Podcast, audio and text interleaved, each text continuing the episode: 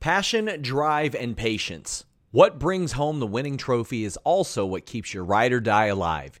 eBay Motors has everything you need to maintain your vehicle and level it up to peak performance. From superchargers, roof racks, exhaust kits, LED headlights, and more. Whether you're into speed, power, or style, eBay Motors has got you covered. With over 122 million parts for your number one ride or die, you'll always find exactly what you're looking for. And with eBay Guaranteed Fit, your part is guaranteed to fit your ride every time or your money back. Because with eBay Motors, you're burning rubber, not cash. With all the parts you need at the prices you want, it's easy to turn your car into the MVP and bring home that win. Keep your ride or die alive at ebaymotors.com. That's ebaymotors.com. Eligible items only, exclusions apply. Again, that's ebaymotors.com. What's so special about Hero Bread's soft, fluffy, and delicious breads, buns, and tortillas? Hero Bread serves up 0 to 1 grams of net carbs, 5 to 11 grams of protein, and high fiber in every delicious serving. Made with natural ingredients, Hero Bread supports gut health, promotes weight management, and helps maintain blood sugar. Hero also drops other limited edition ultra low net carb goodies like rich, flaky croissants and buttery brioche slider rolls. Head to hero.co to shop today.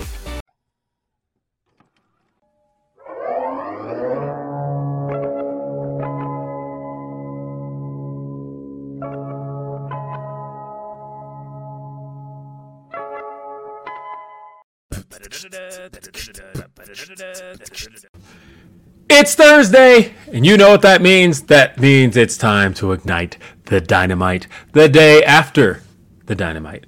Welcome to Day After Dynamite. I'm Will Washington. We're back at our regular time because it's not Thanksgiving week. But I'm not alone here. I'm never alone. There's always a guest. But this time we have. Huh.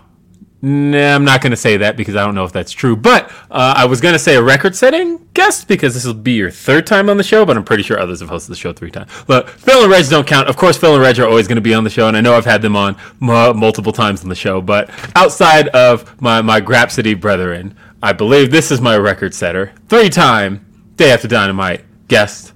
It's Miss Cher Delaware. Hello. And I got a whole day's notice this time. That's right. It wasn't just like five minutes before saying, "Hey, I need a guest." Uh, so, I mean, I will say I have December's lineup for the show pretty well set in stone. So this isn't. Um, sometimes I'm very behind. Sometimes I'm ahead. Uh, and sometimes I don't have anybody planned at all. And two weeks ago, I did the show by myself. Uh, this time for the month of December, I will say we're pretty well set. I think people are really going to like who we've got lined up on this show for the next four weeks. There's four Thursdays in December, uh, or five Thursdays. I mean, every month has four, but there's five Thursdays in December. So I, I do have five guests lined up for the month. And I think the last one people will find kind of cool, but I'm not going to announce that till uh, the week of. Anyway, how are you doing? I am doing well. I am glad to be home from lots of wrestling trips. I know you just came back from WrestleCade this past weekend. How was that? it was it was fun. It was a lot of fun. Saw a heck of a match between Dax and Speedball Mike Bailey. I bet I haven't seen it yet, but everybody who has has been raving about it nonstop. It just sounds like a goddamn hoot. And uh, no, I wish I could have seen it. But at some point I will because um, look, it's December first, and we at Fightful have kind of reached our point of starting to evaluate our discussions for year-end awards and how that's all going to go. I know there's multiple categories that Dax Harwood is in discussion for. Um, yeah, you've seen the list, I'm sure, Cher, and uh, I have definitely seen it. So this is probably the week, considering it's December 1st, and I think that's our cutoff. Um, this was the week that he very much cemented his name in that conversation, at least. Oh yes. So there's a lot that we're going to talk about. Other things we're going to talk about, of course, are the fact that uh, that look, Day After Dynamite has very much become a Thursday show that looks back at the rumors that went in or that are coming out of the show and things that went into it. Um, first off, uh, Caden sends a super chat that says WrestleCade was a hoot and Dax is for the gays. Um, He, is, and he was very excited to learn that the gays love him. Very excited. good. That's a better response than AJ Styles, then I suppose. Uh, but He gave Caden a hug when he found out that the gays love him. So Love it. Uh, there's. Don't forget, we also want your super chats. Send us your super chats and your humper chats. Uh, super chats you can send by heading on over to youtube.com slash fightful. And during the show, uh, while we're going, you can just shoot us on over a super chat. It's very simple. Uh, and by donating a super chat, they help support what we do at Fightful. They help keep the lights on. They help this show uh, continue doing what it does. And on the as a bonus, your name and all that comes up on the screen. You get your picture there, all that jazz. Humper chats. Also, um, a very easy way to support the show. Humperchats.com is the way to do that. That's our Streamlabs solution. Um, they don't take as big of a cut of the donations as YouTube does. So um, we always kind of love the Humper chats, and we got a really big Humper chat. This one is from, um, and by big, I mean in terms of size. They're all. Uh, Great in their own right, uh, but what I meant we was we appreciate them all. yeah, we appreciate them all. I meant in terms of the amount of text. Um, and this one came from Jason. He said, Jade looked like the superstar she is last night. Do you think the Bow Wow thing will result in an intergender match? I am honestly hoping for a mixed tag with Jade and her man versus Bow Wow and someone. In my dream world, it is Mercedes Monet.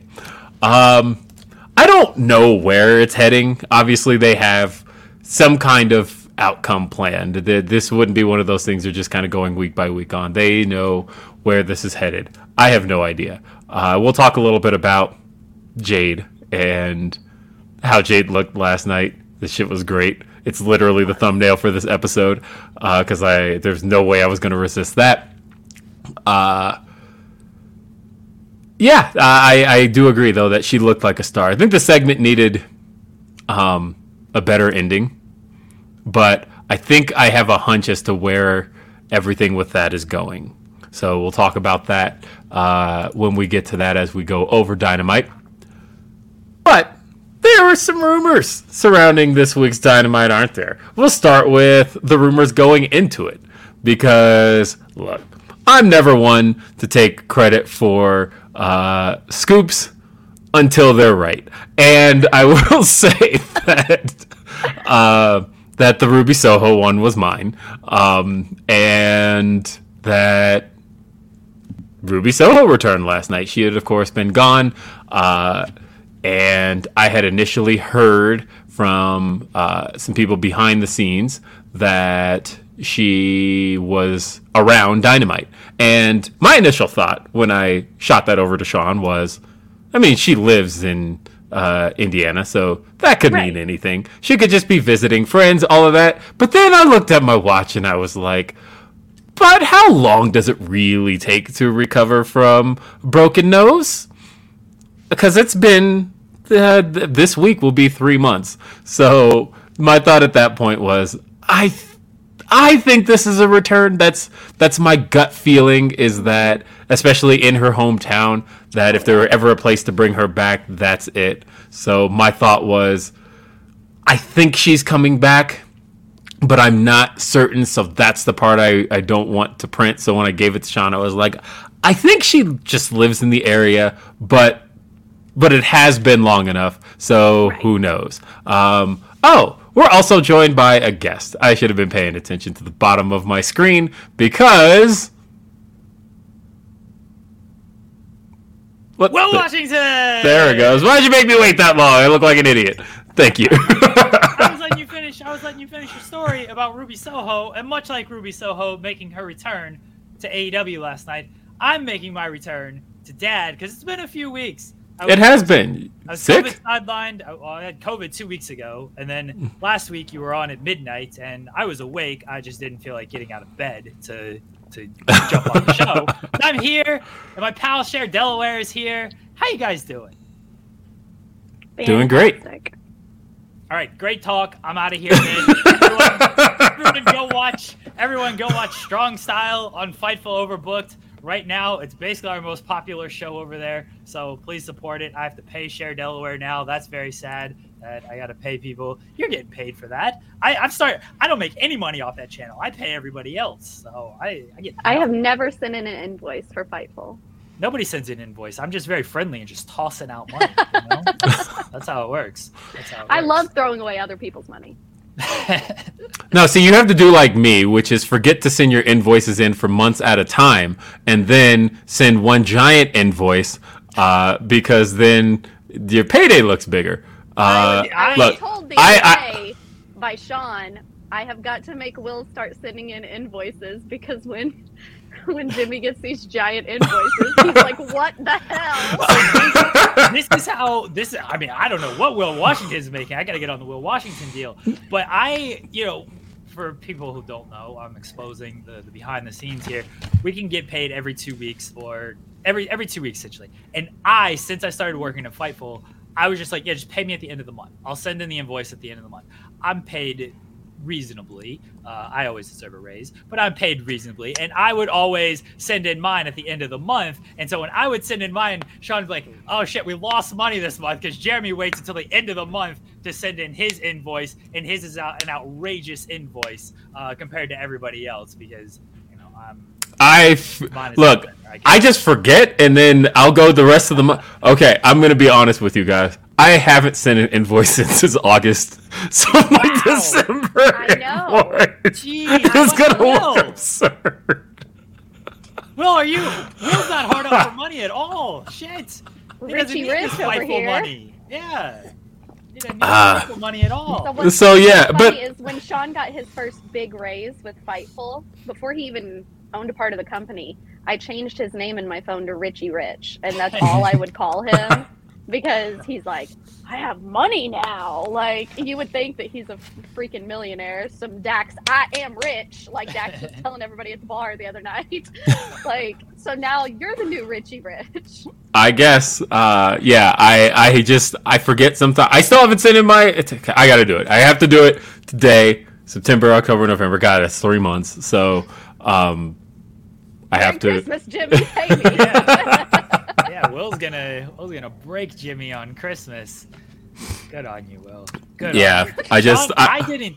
I didn't send mine in last month, and Sean like immediately messaged me and is like, "Did you send in an invoice?" I was like, "I filled it out, but I may have like forgot to hit send on my email because that's a thing that I do. It's like I'll fill it out and then just forget to hit send on the email. It's like, "Oh, okay, there you go." I, I Oh, so, I- Sean's favorite thing is to joke with me about it. If whenever he tells me something that I need to add to the invoice, he'll be like, "Yeah, make sure to add this to your invoice when you send it in April."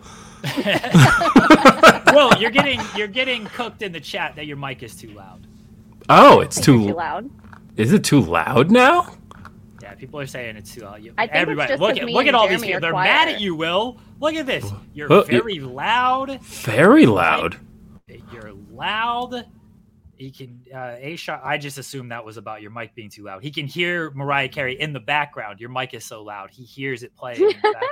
Oh, okay, okay, okay. I got you. I got No, you. now you're How- quiet. There we go. Yeah, now it's a uh, little bit quieter. How's that? I I don't know how that happened, but I usually keep my mic at about sixty, and I looked at it and I'm like, that's at hundred. I don't know where that happened.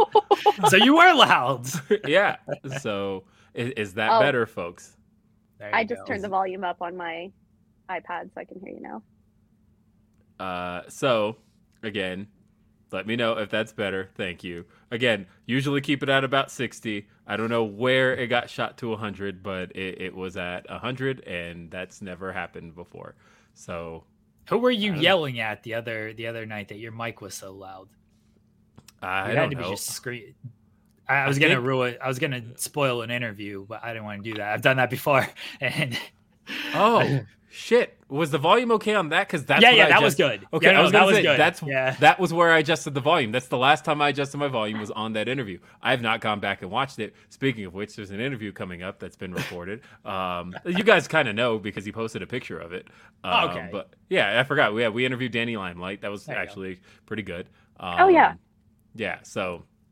Uh, that'll be up shortly. I've got two more interviews in the can, though, or not in the can, but I suppose they because they're not recorded yet, but uh, on the docket. That's the term. I have some looking in the can that I have not even sent to my iPad or edited.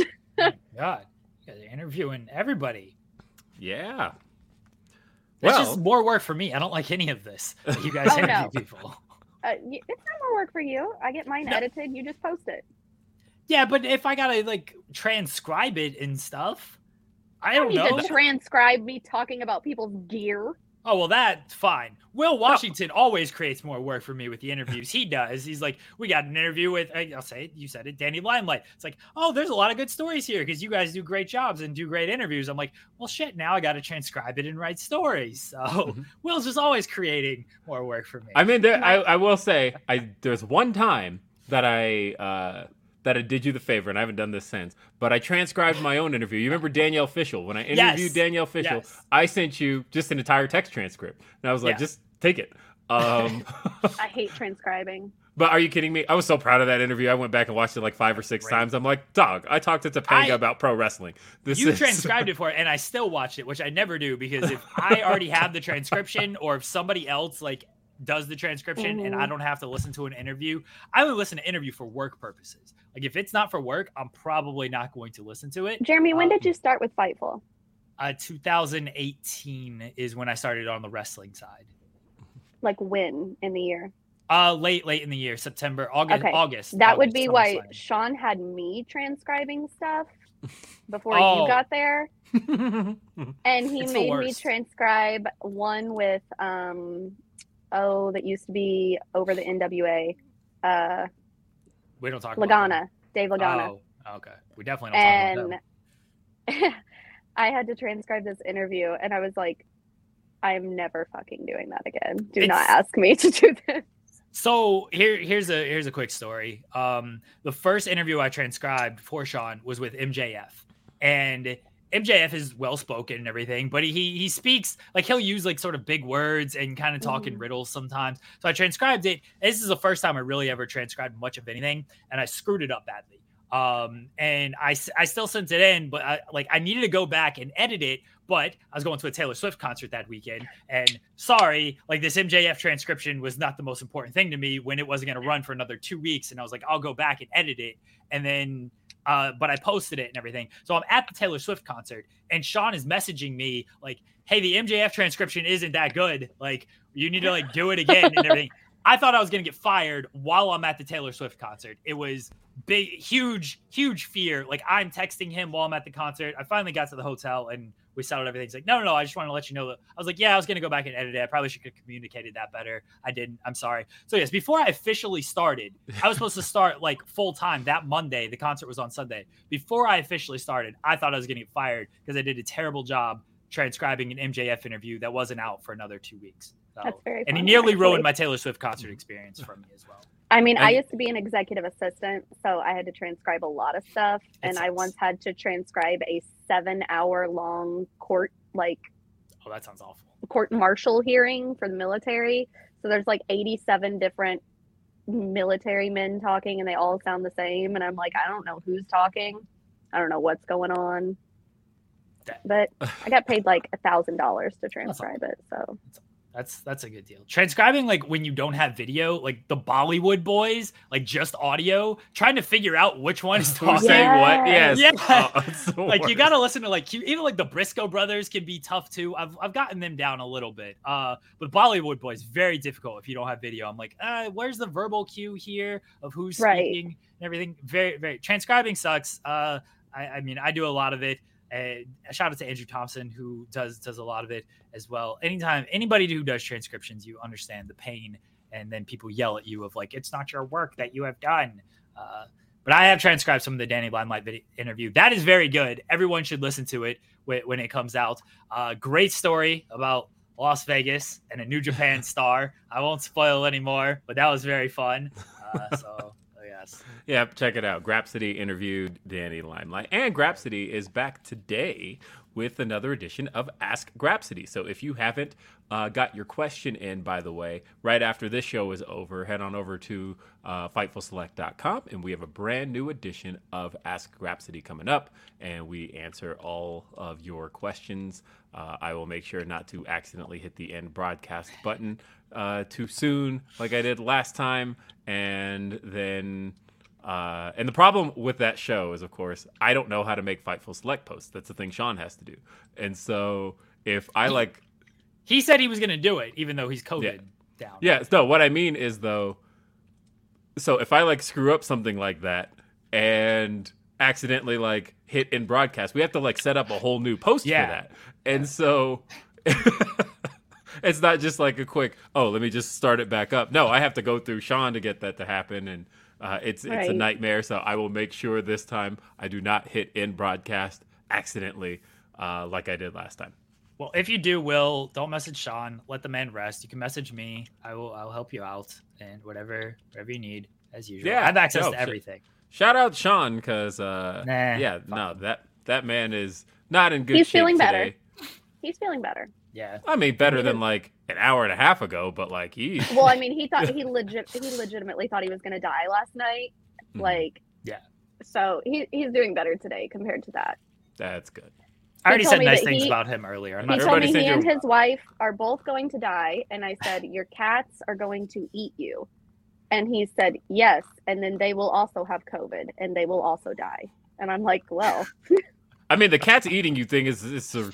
I always thought that was just like a joke people said until that literally No, it's happened. real. To, I know that happened to my neighbor, like uh, my What? neighbor Yeah. across the street. Um, so a coroner and animal control showed up around the same time, and uh, apparently she had been dead in the house a couple days, and the cats were just like, "Here's a meal." yeah, yeah. If you die, your cats will eat you. Where's my stupid cat? Is in here somewhere. I'm gonna chastise this thing. I'm like, you better not eat me if I die. She throws up enough. I cannot imagine the poor wife dealing with vomit of me after I die because the cat has eaten me.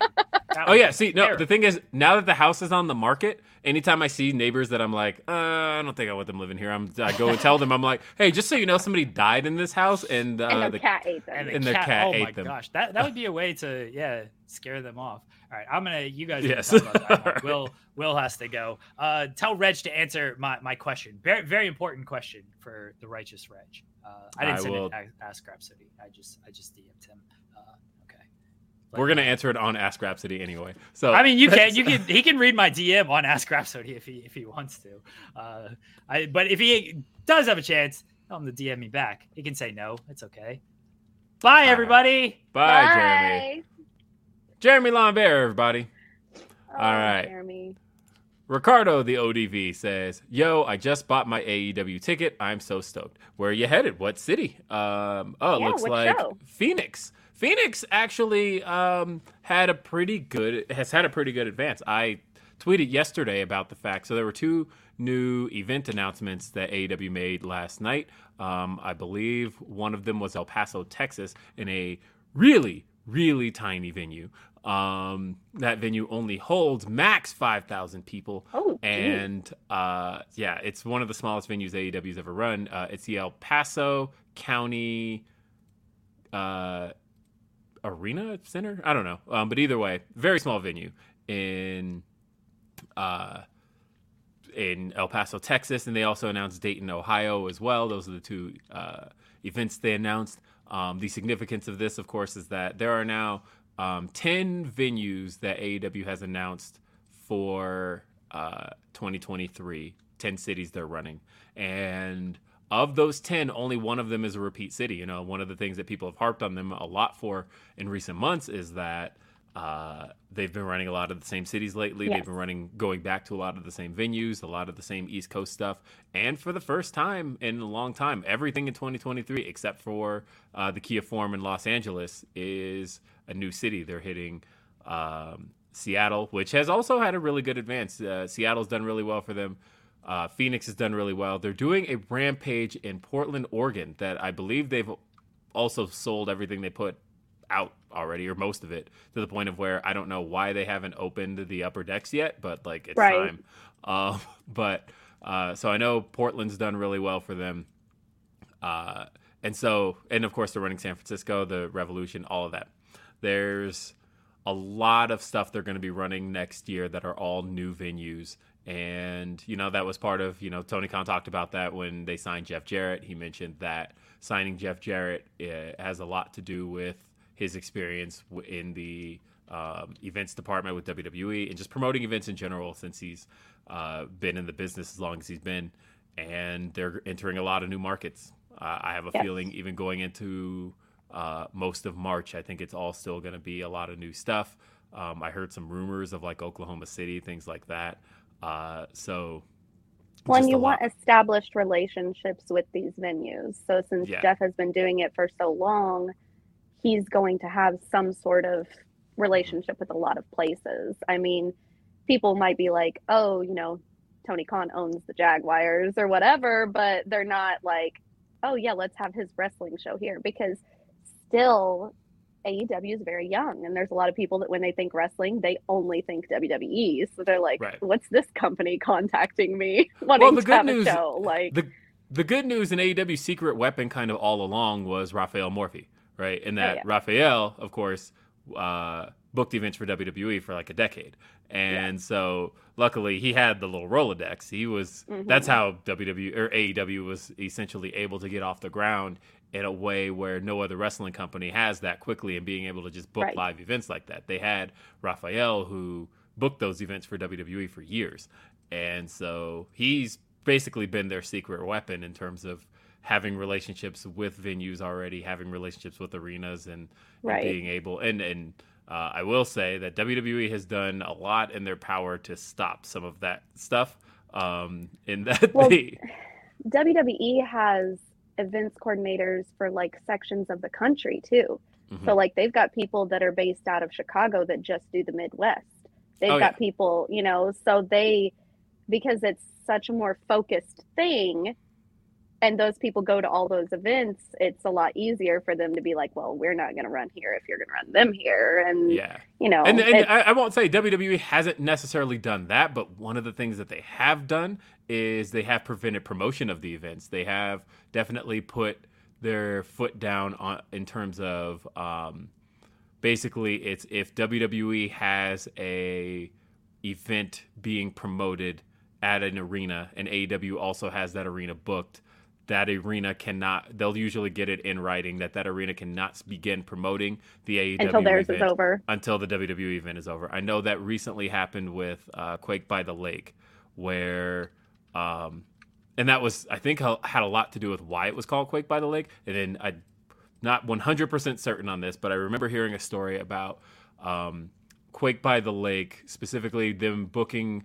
the Target Center in Minneapolis, Minnesota, Mhm. and uh, that they had it booked, but that WWE was running the Target Center uh, and their event wasn't until I think six or seven weeks before Quake by the Lake, and so uh, it was I think a provision that W that the Target Center could not begin promoting Quake by the Lake until the WWE event was over, and by that point, that's only a six week lead time, right? And so it was like, okay, well, let's spice this up. Let's give it some marketing. Let's give it uh, all the jazz we can, so that way, Quake by the Lake uh, can sell. This show is sponsored by BetterHelp. If you had an extra hour in your day, what is the first thing that you would do? Read a book, take a nap, play some video games, do something for a friend, volunteer. A lot of us spend our lives wishing that we had more time. But the question is time for what? And if it was unlimited, how would you go about using it? The best way to squeeze that special thing into your schedule is to know what's important for you and to make it a priority. And therapy can help you find what matters to you so you can do more of it. Therapy is so valuable. It's gotten me through some tough times, really helped me reflect on things that are important, specifically with BetterHelp. If you're thinking about starting therapy, give BetterHelp a try. It's entirely online, designed to be the convenient, flexible, and suited to your schedule. This is so beneficial when you've got that crammed schedule and you can't even imagine finding that extra hour. You can do it all from home. Fill out a brief questionnaire, get matched with a licensed therapist, and switch therapists at any time for no additional charge. Learn to make time for what makes you happy with BetterHelp. Visit betterhelp.com slash fightful today to get 10% off your first month. That's betterhelp, H-E-L-P dot com slash fightful. It's so flexible and it can help you find that social sweet spot with BetterHelp. That's betterhelp.com slash Fightful. What's so special about Hero Bread's soft, fluffy, and delicious breads, buns, and tortillas?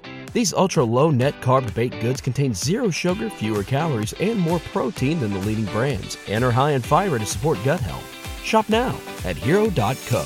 a way where it wasn't beforehand.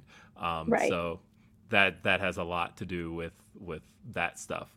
Um, so either way, it's it's new territory for them. All of these are new territories, uh, and it is interesting. I'm glad you got your ticket for Phoenix, like you said, because Phoenix um, was one that you know I know people in Phoenix who have been. Um, uh, they've been demanding an AEW event for a while, and so the it seems to the advance is really really good in the sense that I believe it's higher than a lot of finals have been in some of these repeat arenas. You know, last night I think did like 3,500, um, and I'm pretty sure they're already close to like 4,500 in uh, with months to go in Phoenix. So That's crazy. good stuff for them. Uh, and it'll it, it's interesting to see where it goes uh, and how that does. The big rumor coming out of last night, though, is one William Regal. Uh, this rumor has been out for a while that Regal's contract was up soon. The question was how soon. Most people were assuming that it was a, at least a one year deal and that he'd be up around Revolution. Um, and then Dave Meltzer came out with a correction, said it was three years. And now the word going around is that it was nine months and that his deal is up like any day now. And last night was the send off. That was the write off for William Regal. William Regal, of course, um, has a well known, well publicized relationship with Triple H. And Regal was, of course, let go from WWE early last year. Um, when Triple H was Right. off. yeah, Triple H was off.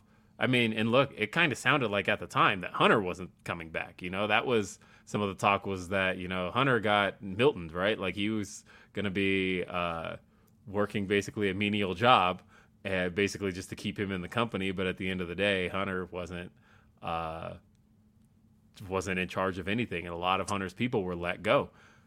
And Regal went and signed with AEW. Uh, but again, Regal and Triple H, thick as thieves. Their relationship goes back to WCW. WCW, yeah.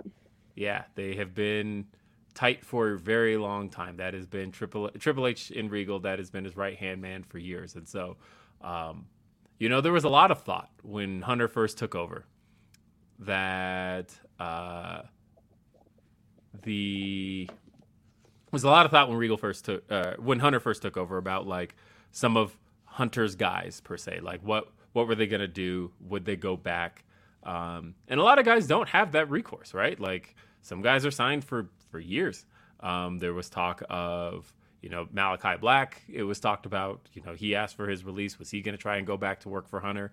Um, there was talk of uh, Buddy Matthews, and uh, some people have asked a lot of questions about Adam Cole. Um, I've seen people ask questions about Swerve, although he's told the story multiple times that he's not a Hunter guy.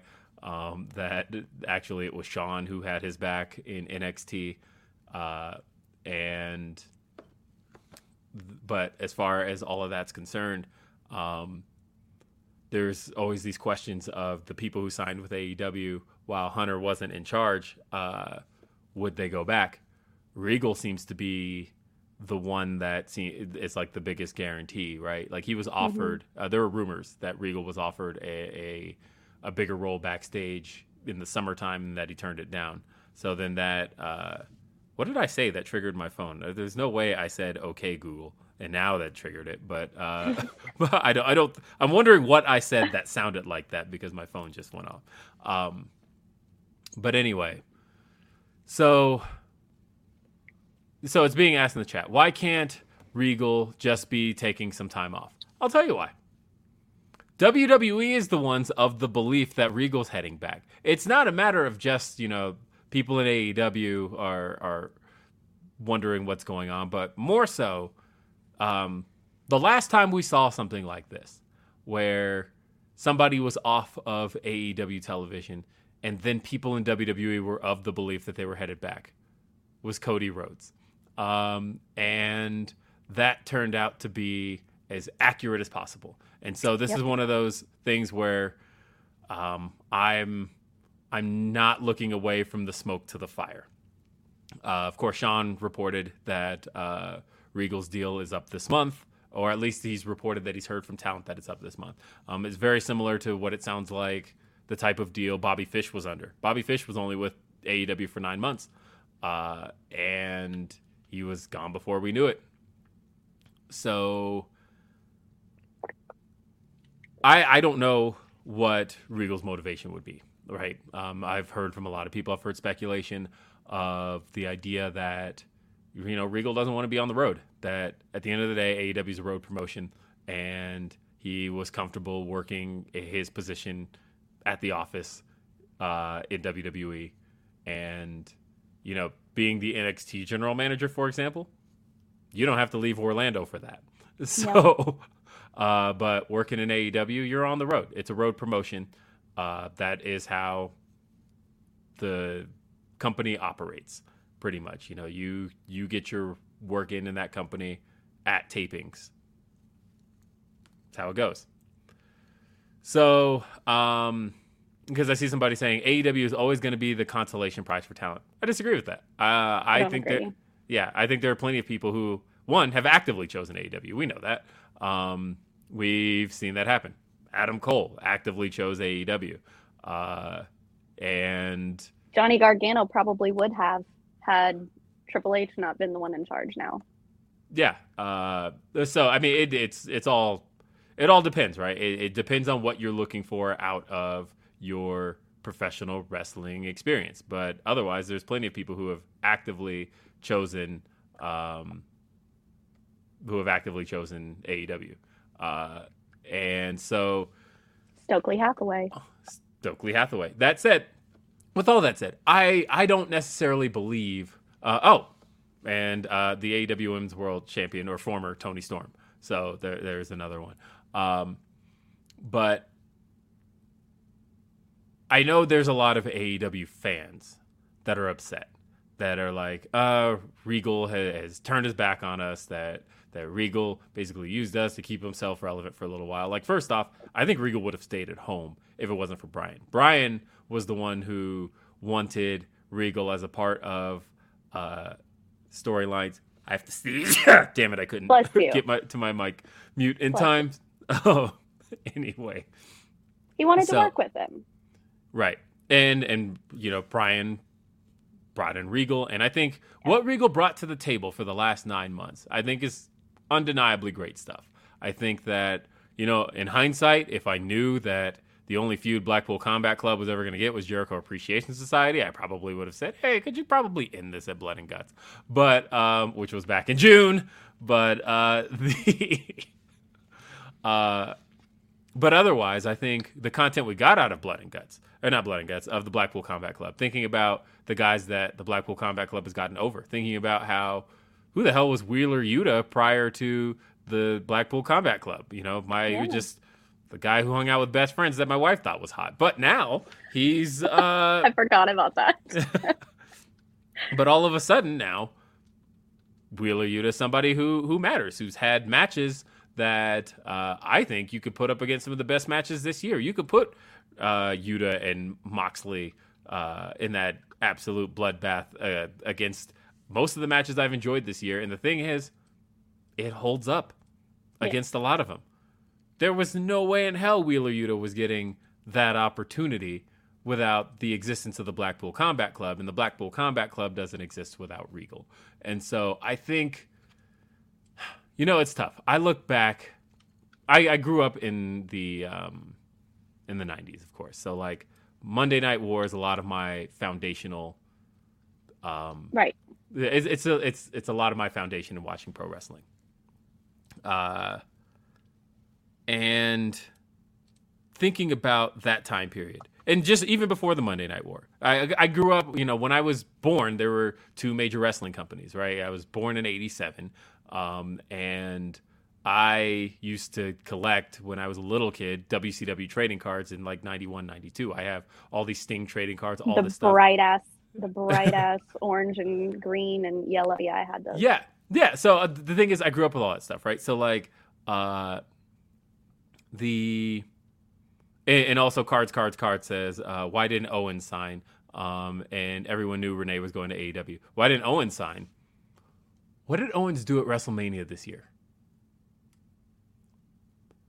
If you were up, never mind. I'm not going to get into that, but really give that some thought as far as if you were offered the opportunity to work with Stone Cold Steve Austin in his return match. Anyway, point being, You know what? He resigned. He's got to do some stuff. He's got to stay at home when he wanted to to go to his kids' stuff. Sami Zayn resigned, and look where he is. the uh, well, yeah, the point of all of that is simply that it's not a one size fits all for anybody. Um. That there's a I, I just the, the blanket statement that it's a consolation prize for wrestlers is not true. It's just not. Um, and you can absolutely see that across the board. It, it's dependent on what's the best environment for that person and what they feel is the best opportunity for them and what they feel is going to be the best opportunity. Bryan Uh, Danielson is the greatest wrestler active today. I won't get into a Bret Hart argument with you. And No, I think Bret Hart is. No, I think Bryan Danielson's the greatest of all time. He's the goat. Like this. Okay, thank you. I, I mean, you if, if we're talking Bret, I got attacked. I know. If, no, if we're talking Bret and Shawn, I- I'll say Bret's better. But um, Oh, yeah, I think Bryan is the goat. I think yes, and he chose to Yeah. not stay with WWE to go to AEW. Like, you gonna say that he chose Again. a consolation prize? Again, but it, either way, um, not an argument I even need to have because at the end of the day, I, I'm saying here that growing up in the 90s, a lot of people used to jump back and forth. I, I you know, it, it's really weird to look at like somebody like Rick Rude, right? That like Rick Rude, um, it really just depends on what time you started watching Rick Rude because some people know him as a WWF guy because of his run in the 80s. Um, but then you look at like uh, him in WCW and the matches with Steamboat. Um, that's that's what I know Ricky. Uh, that's what I know um, Rick Rude for. And then of course he returned to the WWF, but then uh, returned to WCW. He's a guy who jumped back and forth. Jeff Jarrett's another guy who jumped back and forth throughout. Uh, you know, he was in WWF. He was introduced to WWF in the '90s. Went to WCW. Went back to WWF, and then went back to WCW. and Was with it till it closed. That's that's just That's the way. That's why it was crazy when Sting came to WWE. However Mhm. many years ago that was, because he always felt like he was going to be the only one he was the only holdout. back right. and forth. You know, like that's that's what we grew up with. Is people? Oh, this week they're on this show. Oh, never mind, they're here now. Like, Yeah, and that's just something I was used to, and that's why like the idea, and I still feel like because it hasn't happened enough right now, we haven't seen lots of guys jump back and forth yet. That um, it's still kind of a fresh idea that it is a big deal. It's a big discussion when somebody has gone to the other side, and you know people are. Uh, then literally it happened both ways, right? Bryan going to AEW had people last year talking about, oh, well, people are jumping ship. WWF is or WWE is a sinking ship. It's over for them, right? in And the mud. yeah, in the and then earlier this year, Cody jumps from AEW, and the talk was, uh, "Oh my God, that's the the first sign the rats are getting off the ship. AEW is over." Guys, um, I, I truly believe that the mark of a successful um, and I will say healthy wrestling industry is when guys are able to do that. That you know that guys are able to get good paydays, wrestle in front of good crowds, and get on TV in front of good audiences and have multiple opportunities to do so. That is the best thing you could ask for in the wrestling industry. And uh, you know, whoever heads in what direction, I think that it's a healthy sign for wrestling industry. I think, as far as Regal's concerned, that look, AEW fans, you can't be upset. Uh, maybe you can be upset in the sense that you know I wanted more Regal.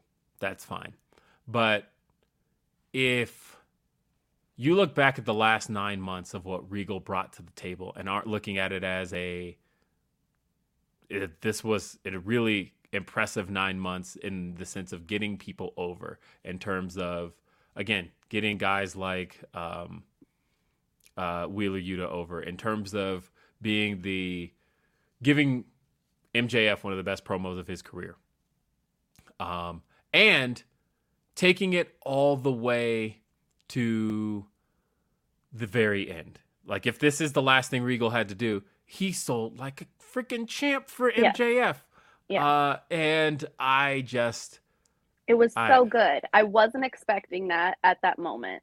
Like Mhm. I thought that it would happen later and then him doing it and then like turning the email into his own thing. Like I was Yeah. so good. So good. Even though my kids good. kept saying, Why is he yelling into the microphone? I'm like, that's just what he does. yes. I think it's important for people to remember too. We all feel like William Regal is like 75 years old. He is two years older than Chris Jericho. Two years older than Chris Jericho. He's just been around for so long and he's looked the same for so Yeah. long. It I'll feels you- like he's always been that old. My biggest disappointment, and my real only disappointment through it all. Shout out Mikey Rukus for the new Regal theme that he debuted last night. But my biggest disappointment is simply that Regal never got to use his WCW theme in AEW, and I was so convinced he would at some point, and uh, because it's public domain, and so that would have been kind of an easy one to have him come out to, and he never did, and I would have loved to have heard that. Uh, Shot Kid 29 says, I guess it is too much to ask people to just be happy for people's success, and it all has to devolve into tribalism. Look, I've even said in the past, um, because this is my issue with uh with tribalism as it exists. I think because I saw somebody, you know, I see the whole the the just enjoy wrestling side of things, and I will say, I'm not on that side at all.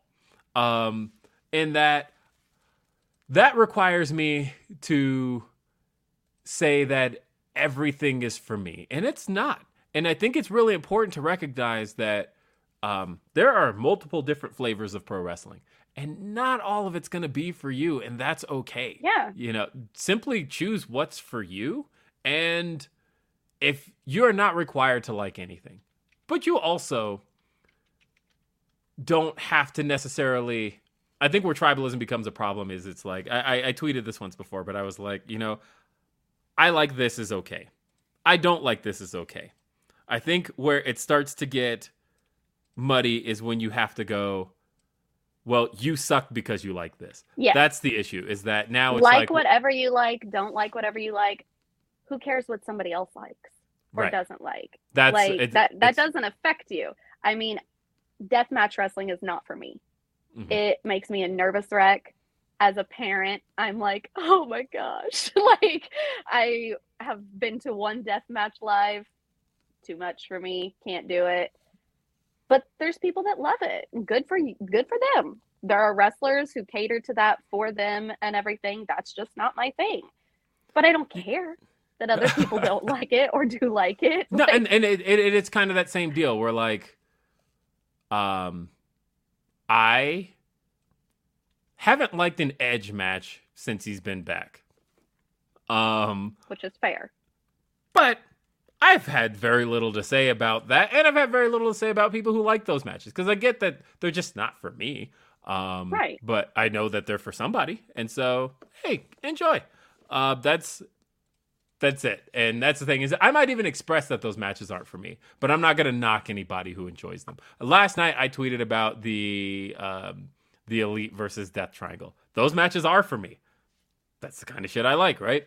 And uh, I swear a whole lot of faceless accounts uh, had everything to to say to me about liking that match uh, or liking those matches in general.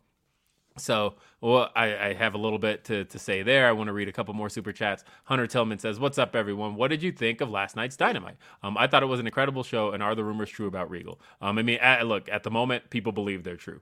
Um, as far as uh, whether or not they are, We'll see. yeah.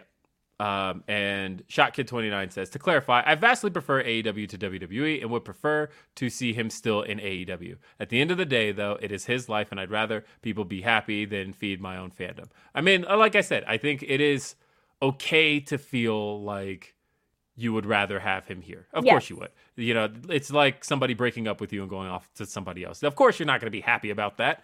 Um, it's- Sometimes, sometimes you might. it, it's it's more so the uh it's more so when you have to stop and go well now my entire relationship was a waste of time and maybe you'll feel that way too but just recognize that uh you're denying yourself some some good memories and in this case good content because i don't think the entire regal run in aew was a waste of time but i'm seeing a lot of people saying man, Tony made a mistake hiring any hunter guys. Don't hire any ex hunter guys. I think that's a mistake. I think that you hire who's going to give you the best content for your show. And Regal gave him the best content for his show. Well, and I think that being mad at someone because of where they choose to work is really weird too. Like mm-hmm. you're not the one that's working there. You're not the Right. one that has to do it and everything. So whatever is going to make them happy or get them the most money cuz some of them that's all that they care about and good for them too.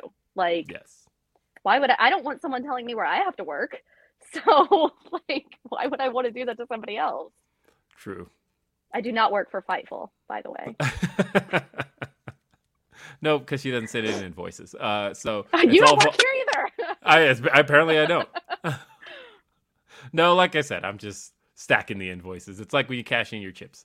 Um, anyway, I promise I will, Jimmy. I will send in an invoice this month. I I know that when he looks at those and is like, "What the fuck?" and it's like, look, you're not. He's not gonna be happy. yeah.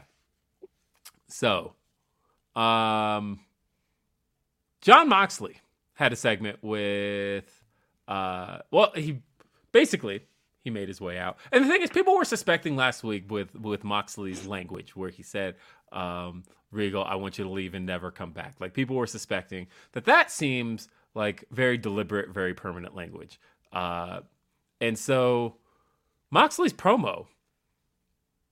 I wasn't sure where it was going. I didn't know I at all. either. Yeah, I wasn't sure where this was going. He comes out and he calls out um, anybody, anybody who wants to challenge Moxley as uh, the guy around here, the one constant, the toughest man in AEW. And Hangman Adam Page's music hit. And I have to say, I haven't marked like that in a minute. Um, it, it like just watching TV, but I got a little excited because I thought, oh shit, I wasn't even thinking about Hangman right now. Um, I wasn't either. yeah, I, I had, I had maybe asked myself. I think it was. So, I have my comfort watches. We all have our comfort watches. Yours is Seinfeld. Mine, As everyone knows. yes. Uh, I mean, I've sat and watched Seinfeld with you. I know that it's Seinfeld. Uh, that said, my comfort watch is the Young Bucks versus Kenny Omega and Hangman Adam Page, and I probably watched that match like a thousand times at this stage. when I- was that? that Revolution 2020? I literally just threw it on. Was it yesterday? Tuesday. I threw it on Tuesday afternoon as I was working on some stuff around the house, and I'm like, what do I want on in the background? And I'm going through, and I'm like, oh, Revolution 2020. And I threw that match on, watched the whole thing. And when I watched it on Tuesday, my brain went, man, I would just, I can't wait for the day that finally everybody's back because it seems like every time somebody comes back, there's somebody, Somebody else out. yeah. And I'm like, I can't wait for the day that we've got the elite back and we got Hangman back and like everything could be cool. I don't know when that day is going to be though. Literally the next day. Tomorrow. Uh, literally the next day, Hangman's back. Oh, and shout out Val. Hi, Val. Good to see Val in the chat. Hi, Um, Val. Yes. Uh, and I talked to Hangman this yeah, past you were gonna say. and he said, "I'll see you soon."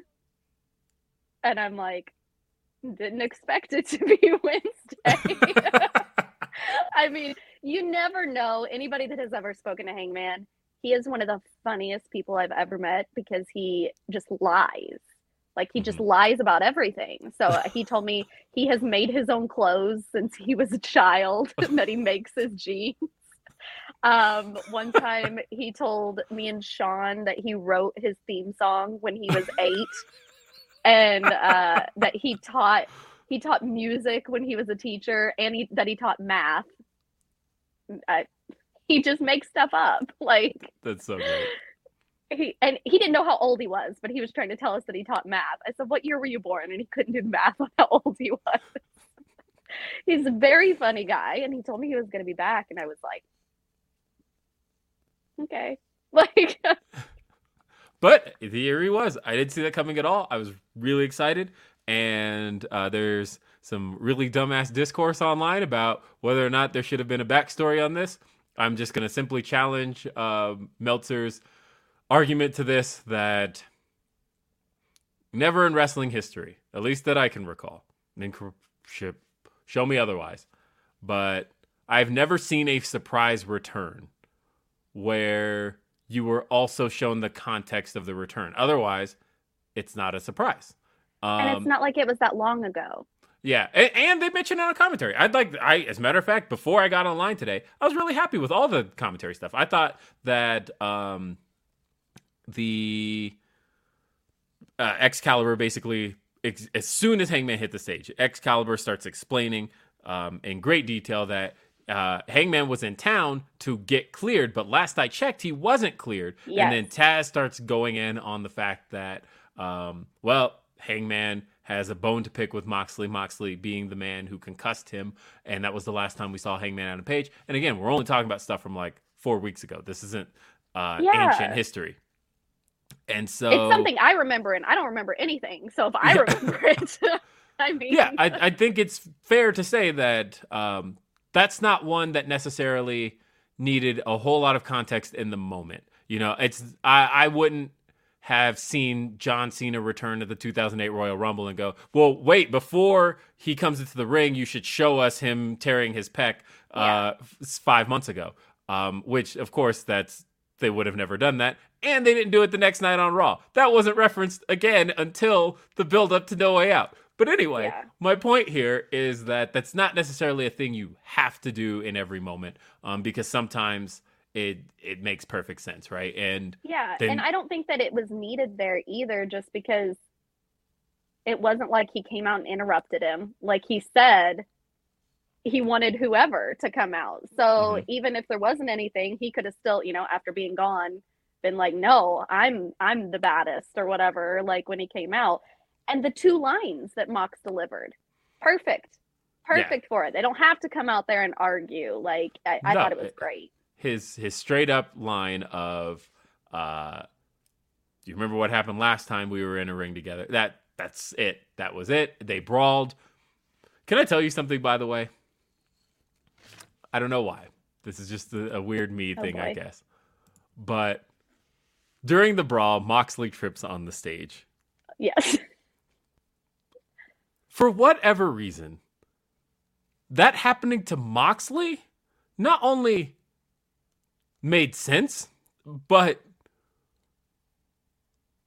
kind of seemed a little more badass that it happened. And he just was like, nah, I'm going to keep fighting. Because, Mhm. like, as MJF pointed out a few weeks ago, Moxley's got two left feet. Moxley does not really move gracefully. Moxley is not somebody who uh, is. He's kind of like a bull in a china shop. Yeah, exactly. And so like Moxley falling off the stage trying to like brawl with Hangman actually kind of added a kind of a sense of legitimacy to it. And it was funny. and it was funny. And then uh and then he just like kept going.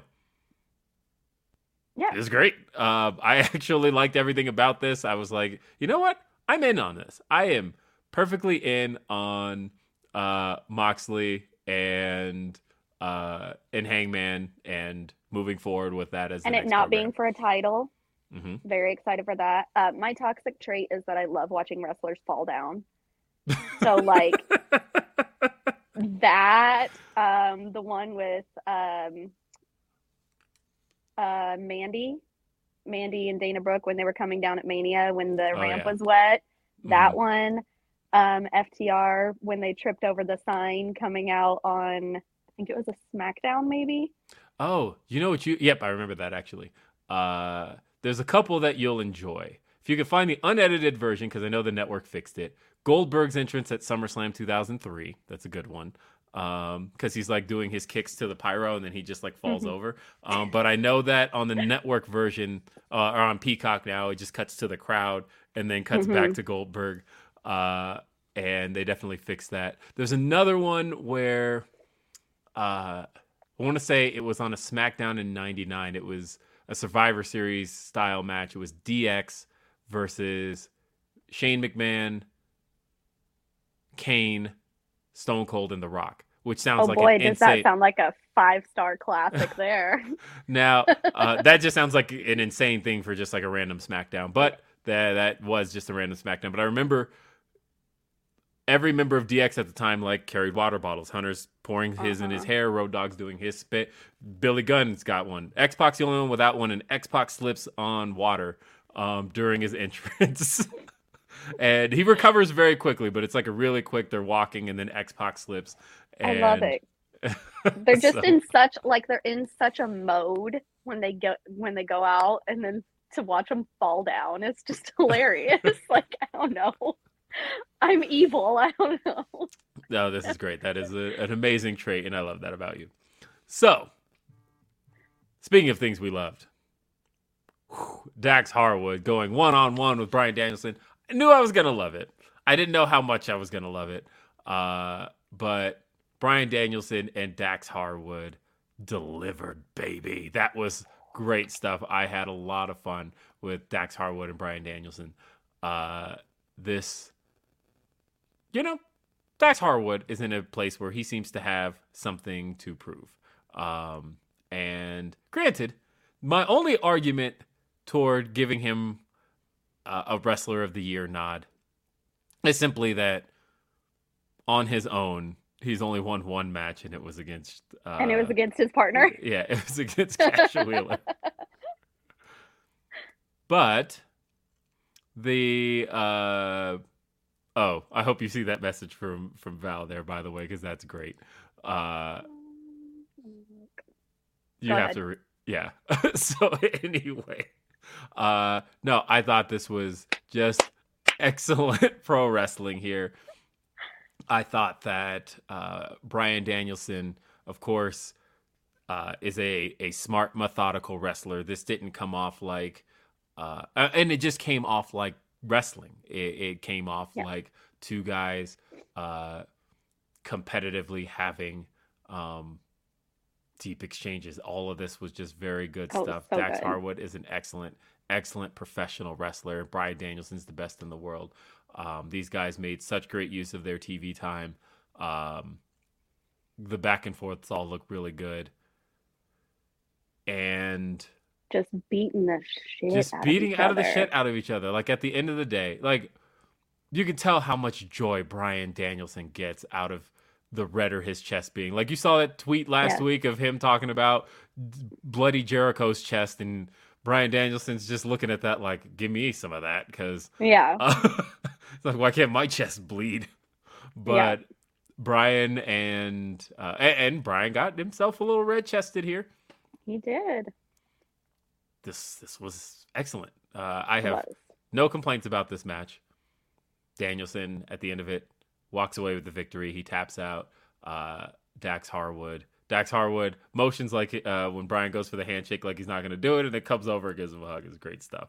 Uh, Yeah. Loved everything about this. Uh, how how did this match make you feel?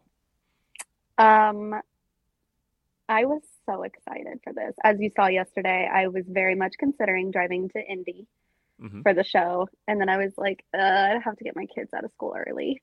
So I decided against it. But um, this past weekend, I did not even know that it was going to happen because I was driving. So when it was announced, I didn't even know that it was going to happen. And then nobody, like somebody had sent me a thing, but it was a tweet from Tom's Customs. So I thought it wasn't real, but he had tweeted it like it wasn't real, even though it was. Right. And so when I saw out Tom, Saturday, by the way. I love Tom for Yes. that stuff. he's great.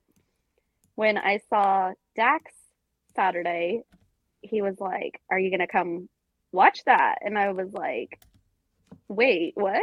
like, I was so excited. And I kept telling him, like, oh my gosh, because I was just so excited for it. And he also said that he thinks Bryan Danielson is the greatest current professional wrestler. And that's a big compliment coming from him. Um, yeah, I was so excited about it. It was such a good match. That's the type of wrestling that I like. Just Mhm. beating the shit out of each other without light tubes. so, so it it was just so good, and you could tell how much respect they had for each other doing it. And Dax told me they had been pushing for that match for a long time, and he said I went to cut my promo, and they said, "Hey, you're gonna challenge Bryan for a match next week," and he said, "Okay, why?" And they said, "Come up with something." So he was like, so I was like trying to figure out like you know why I was challenging him or whatever. And I oh it was just so good. Such a good match. Those two could have a match every week on the show. And I would I would be excited to watch it speaking of um my title down here Cash Wheeler aficionado um I get a text from one Jonathan Alba as the uh, match was getting ready to start that said did Cash forget he was going to be on TV? Why is he in sweatpants? And he also only brought out two belts. So maybe he didn't know he was going to be on TV because he came out with two of the belts in sweatpants. You know, maybe he was just hanging out in Indianapolis. Let that man have a break. or he was trying to pop Cher Delaware. Who knows? Um, so the uh, yeah, no, this was this was great though. Uh, and we then saw, and I'm trying to make sure I don't skip anything in between. See, we had a promo from Ricky Starks. He's ready to win the world title, but he also wants the Dynamite Diamond ring. Hmm. That's interesting. I have no idea where that's going now because they're, they're alluding to MJF having to defend two things on Dynamite. So Interesting. uh, I I have no idea where that's heading. Uh, we had Moxley and Hangman just kept brawling. Uh, and again, it's good stuff. I, I was happy with all that. I and I liked that this was the setup to have an explanation for Moxley being out of the building because uh, obviously some other stuff was going to have to go down later that you would want to ask yourself, where's Moxley? And I thought, perfectly reasonable explanation here, right? Moxley is uh, nowhere to be found here because he got ejected from the building alongside Hangman for brawling. Good stuff. Uh, uh, we didn't see because we got the announcement earlier in the day. Now we knew this because AEW had already added him to the roster page, but I'm referring to AR Fox officially getting the announcement for being um, officially got the announcement for being the uh, uh, all, all elite. Sorry, got distracted for a second, and uh, so yeah, got the announcement for being all elite. We we knew that a couple weeks ago when he tagged with uh with our guys. Yeah. Oh, they're saying I'm robotic. Uh, have I gone you're good now. You can just tell. Okay, I'm good, good now. Are you certain? I'm, Yes. I'm good. Okay, cool. Um, let me just. Uh, there we go. Anyway, just had to make sure everything is all right. So, continuing on, AR Fox is all elite, and to celebrate, he gets a shot at the TNT champion Samoa Joe. Samoa Joe's first appearance since Full Gear. I this was fast, it was quick, but I enjoyed it. And uh Joe the, he did his walk off spot. Uh but AR love Fox had a that- great counter for that. things. Yeah, this is great stuff. again, not a very long match, but at the end of the day, uh, Samoa Joe gets the victory over AR Fox. I thought it was a great showing for AR Fox, and I think. Um, I just think he's a great addition to have here. I know uh, I saw a lot of people kind of downing on it, saying, you know, you have too many wrestlers, blah, blah, blah. AR Fox is not one of those guys who would say that to for a number of reasons. AR Fox um, is one of those guys that, hey, you want to do some, uh, have a quick uh, TV title defense that is. Uh, uh, that you can have guys look good. I'm sorry, my phone keeps vibrating. I'm just gonna move this over here because I am seemingly popular right now. Uh, but You're always popular. but the, the other day, that's not a thing that I ever think I am. But the other day, you had messaged me, and uh, at the same time, uh, somebody else had messaged me, and I opened my conversations to see how many I was juggling, and realized at that moment in time, I kid you not, I was juggling 14 conversations at once, and uh, because my wife turns to me and she said, "Your phone keeps vibrating. How many people are you talking to right now?" And I opened my phone up and I, I started counting. I thought, "What the hell? Am I really talking to 14 people right now? That's insanity."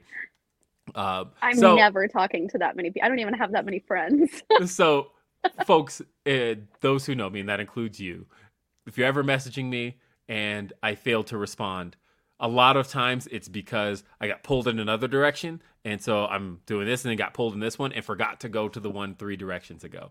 So I always just, know that you will respond eventually. Mhm, It yes. just may be a few days.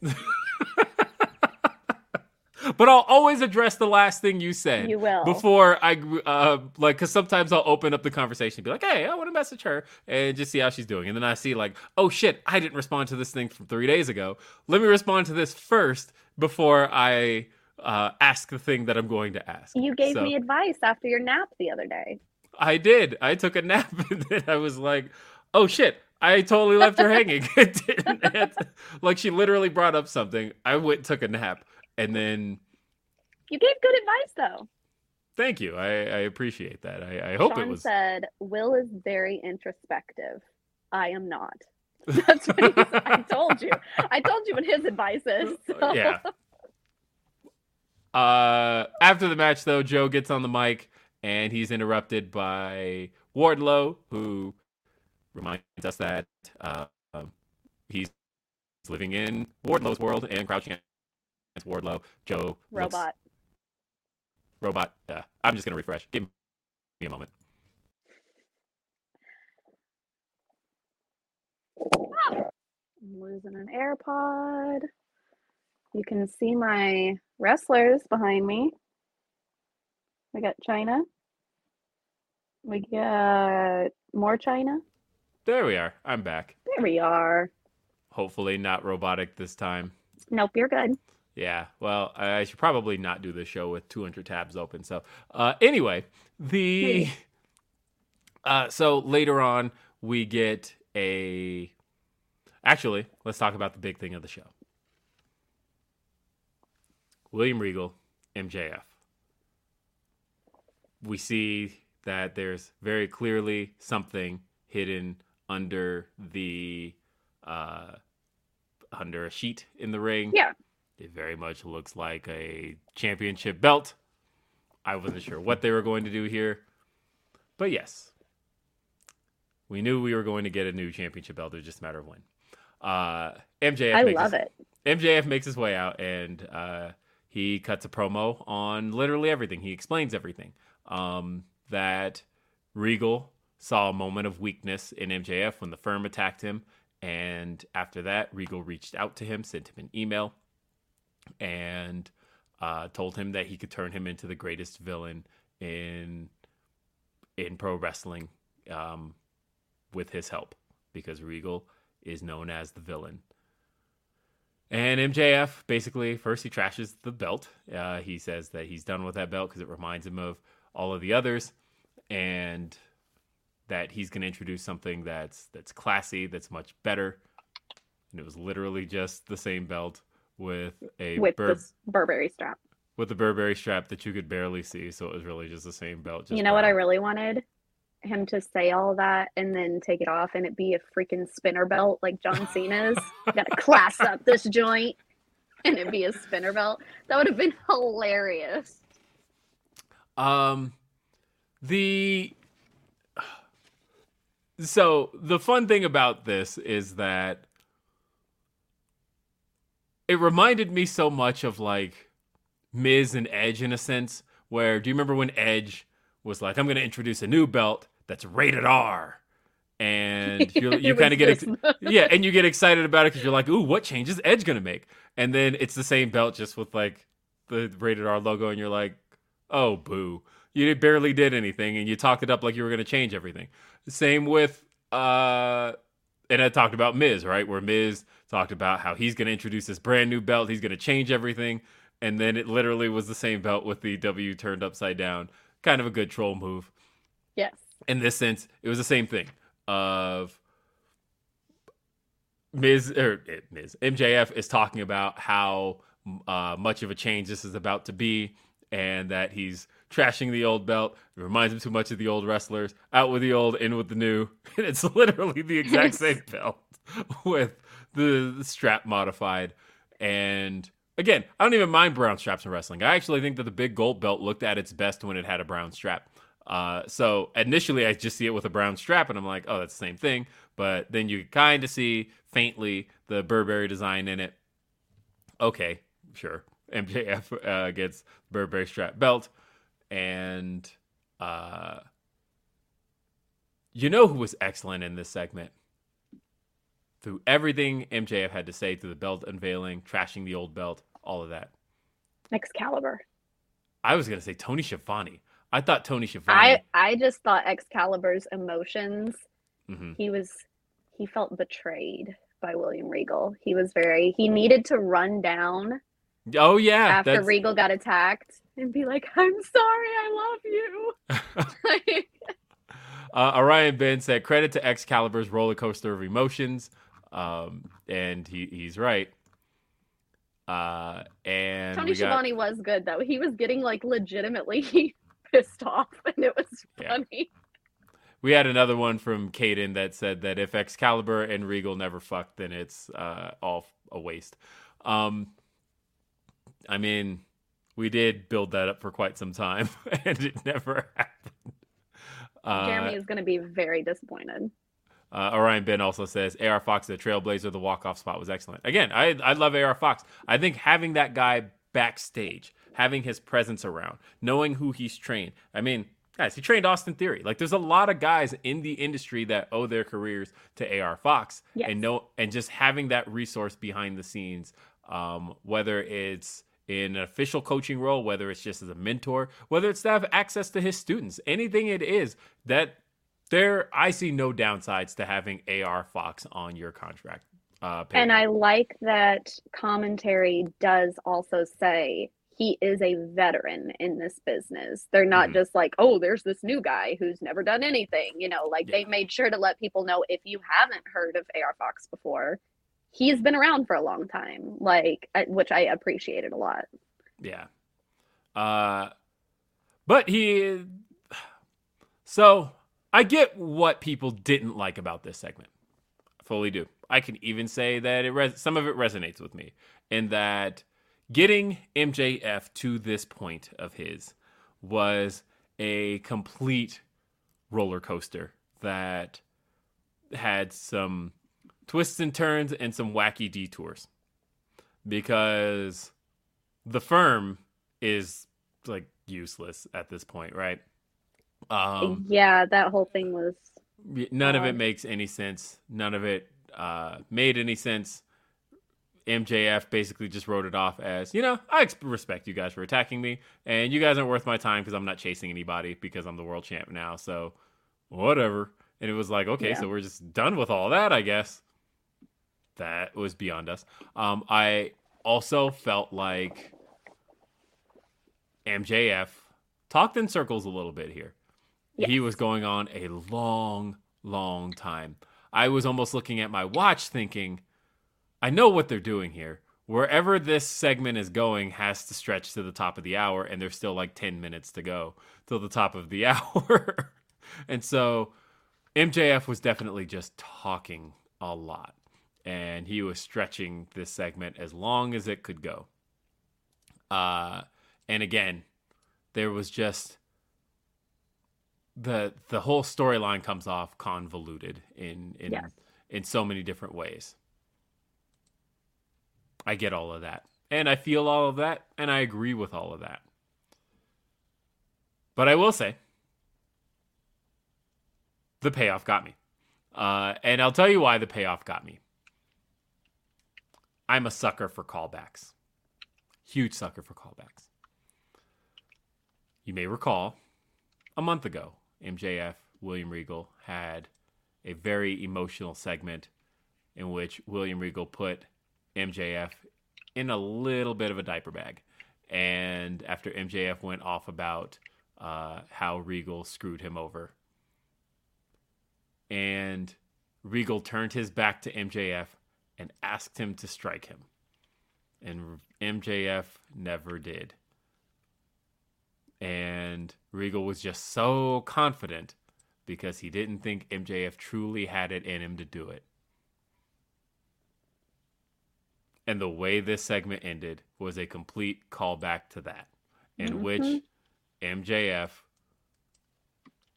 struck Regal from behind with the brass knuckles in exactly the fashion that Regal dared him to do it a month ago, and then read the email uh, and read it all back to him in his way of dismissing William Regal. I thought all of that was great stuff and a great, great callback. That I think was the um, was the part that brought it all together for me. That honestly, if I could just literally forget all the firm stuff over the last uh, month and just focus on the idea of what MJF did with Regal a month ago and where it ended up here. That was great shit. Regal was the best part here. Regal sold like complete death. Regal laying on the ground there like uh like he freaking died and uh I'll, I'll say this segment had a couple of successes. One was the crowd, uh, in that, holy shit, I didn't think MJF could get himself booed again, and he did. Um, sure enough, crowd was booing through this. They're chanting "Shut the fuck up." They're booing MJF. They're booing the stuff he says. He got himself on the negative side of the AEW fan base again. Um, hey, that's cool. Uh, the fans were not happy with what he did to Regal. They booed all of that. They even chanted Regal on the way out as Regal was being stretchered out. Um, I appreciate MJF's uh, suit, by the way, the jacket that had the Yes. "Better Than You" text on it. Loved That- it. That like cool. the like the Conor McGregor. Yeah, Yeah. that. Uh, I also liked Bryan here. With the one shoe coming out, that was yes, he was definitely on wiki feet by the end of the night. But that was that was Uh, excellent. And the thing I appreciated more than anything else was AEW not giving into some of their rushing instincts, where sometimes things can uh, they can move on too quickly from a, a devastating thing, where Mhm. it's like, hey, we just had this person get their leg destroyed. Now let's throw it to the back with Renee. And uh, I appreciated that they held on to this as long as they could. Um, Regal selling on the ground, um, and them getting him onto the stretcher. Bryan shouting at the doctors, "Hurry up! Why aren't you guys moving any Yeah. faster?" Um, the medical staff responding like, "Hey, we can't. Uh, we have to take our time, Bryan." And they get him out of the ring. They kind of didn't quite quite get the neck brace right. Whatever. I'm okay with that. Um, and they go to commercial break. We come back, and they're still helping Regal out. And I thought, thank goodness you guys took your time with this. Uh, I would have been so annoyed had you uh, s- just moved on very quickly. And I like that even commentary was stuck on this idea that you know we we're ha- we have to move on because we still have a, the rest of the show, but we're not exactly having an easy time doing so. Yes. so yeah, I thought MJF went on a little bit too long. He laid it on a little too thick, um, and none of the the stuff that got us here made really any sense. But I thought he followed up on Regal really well, and I thought that turn was uh, was good stuff. And there's always going to be things that you try that don't work. I mean, and I think that they saw that the firm thing was not working. It I was mean, very well, weird. I don't know. You know, I, I was. Did you watch Stokely on the sessions this week? Um, I did. I, well, I I'd already seen it, but yes. Mhm. Um, yeah. Uh, Stokely's great. Um, in the little segment Stokely had last night, Yeah. So and, and and that came up next uh because I, I mentioned all that to say that you know obviously with CM Punk around they had a very different plan. That would have none Mm-hmm. of this was going to involve Regal when CM Punk was still around. That uh and Stokely talked about the fact that he that Punk wanted to work with him and that it was going to be a lot of firm with CM Punk kind of stuff and Mm-hmm. firm against CM Punk. And then once it became MJF versus the Blackpool Combat Club, they basically just abandoned all the firm stuff. So, Yeah. uh, but I think that it was a good idea to abandon it because it just wasn't. I think Stokely with um, Ethan Page, great. Those two are great together. Like they're Mhm. both, they're, they both are good talkers too. But like having those two together is good. Having I love Lee, having Lee, you know, but it never felt like MJF needed this group no, like the whole thing oh, you were at all out. It felt very convoluted when it happened. And i mean it was just odd. Everybody knew who it was going to be. Like it's not like we're dumb. We all knew who it was going to be at the end I love how everybody, yeah, as soon as the masked person took the chip, everybody's like, I know that ass anywhere. yeah.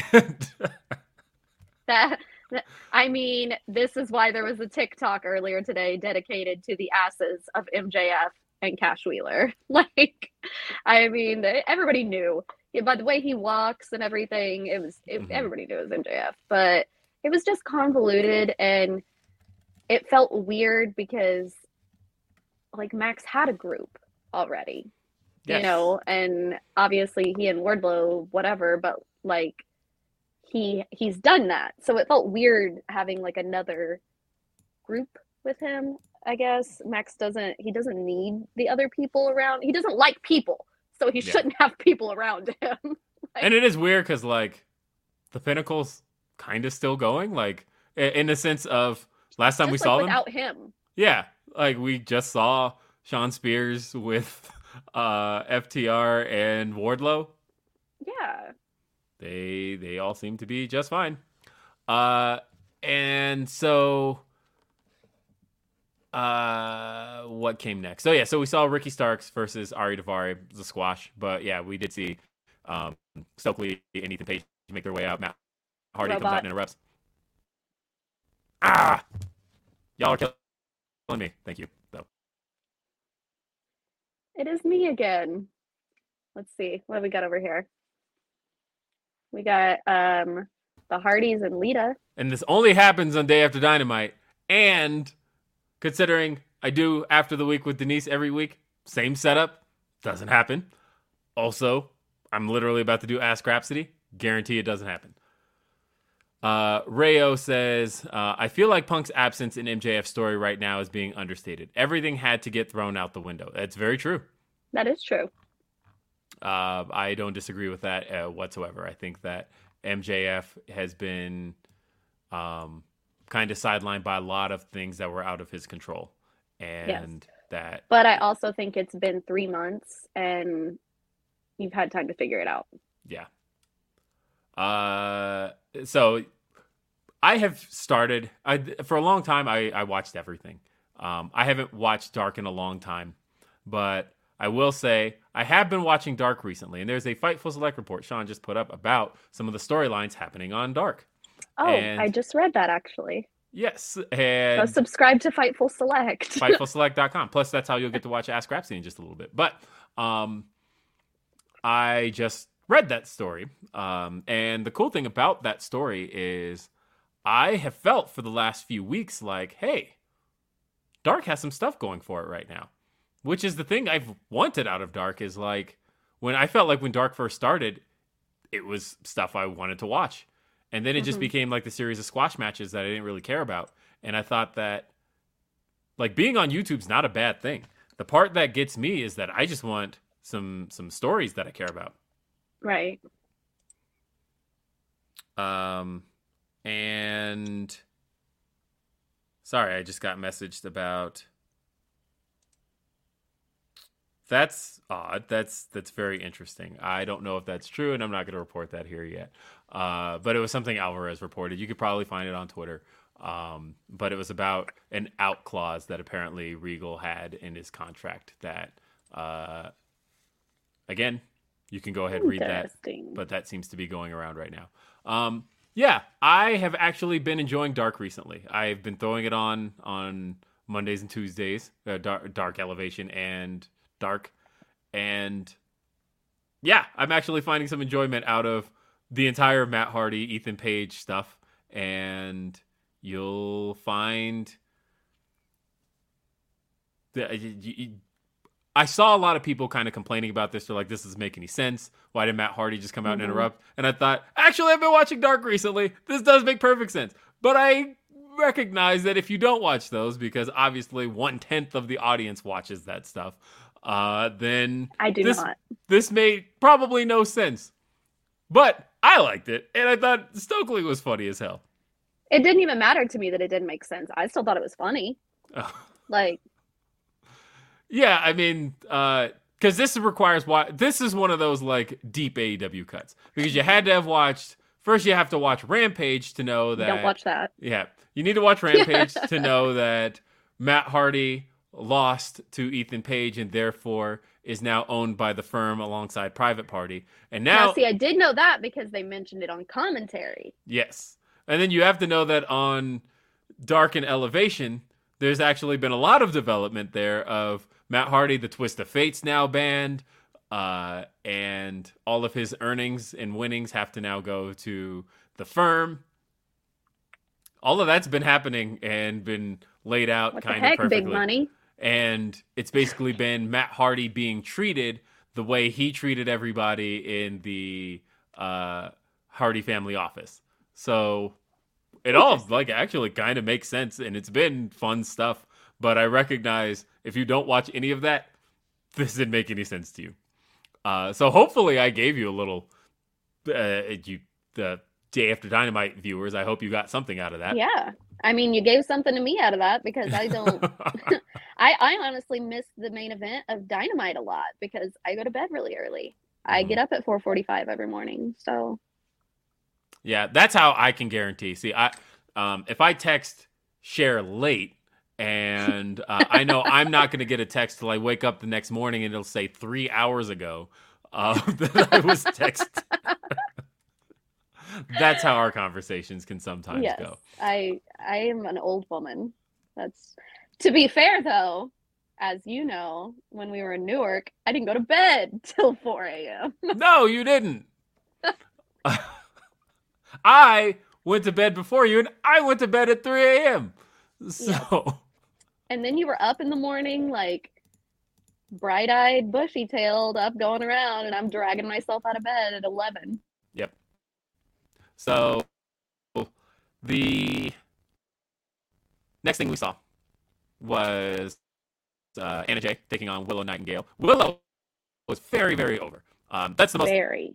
I can really say about this match was that Willow is very over. She got a big pop when her music hit. Crowd was chanting, "Let's go Willow!" They never, she never lost them throughout the match, and I thought that was great stuff. Have I really gone robotic again? Because that's what they're Yep. saying. You have to tell me. You, it just happened. Fine. But the chat got it before you did. Yeah, well. Hello! Now we have Miss Elizabeth. And next to Miss Elizabeth is Lita. I'm just showing off my wrestlers every time. That's so great. Uh, sorry, it's frustrating, but we're almost done with the show anyway. So um, this saw the return of Ruby Soho. Uh, that my my scoop meter went off the moment you know we reported that story, and uh, you know I was like, maybe she's not going to be backstage as soon as Tay Conti when she was next to Anna Jay. I went, Your robot is. again. am I really, really that quick? Yep. I might have to just end the show. I can't. Uh, Now we have the New Day cereal box version. And next to them is another Chyna. I don't really have much else. I don't know what to tell you guys. yeah. You're good. Oh, I hope I am this time. I'm. I've got Just literally talk everything. really quickly. I have literally everything closed out. I don't know what else to do here. To be fair, we can understand you when you go robot. It's just very, very fast. I know. okay, so maybe if I talk slowly, it'll just capture everything.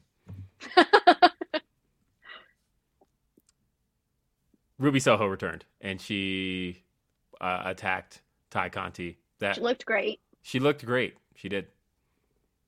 Um, I saw people pointing out that she, it seems that she had to have surgery on her broken nose.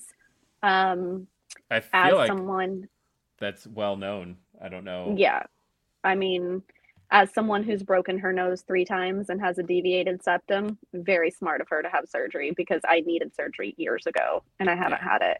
And anytime I get sick, I just can't breathe. So, very smart of her to go ahead and have it done. She looked great. She did. I love Um, Ruby. yeah, and I'm so glad she's back. And hey, like Ruby and Saraya in the same environment is actually kind of cool. And I'm thinking about the possibilities there.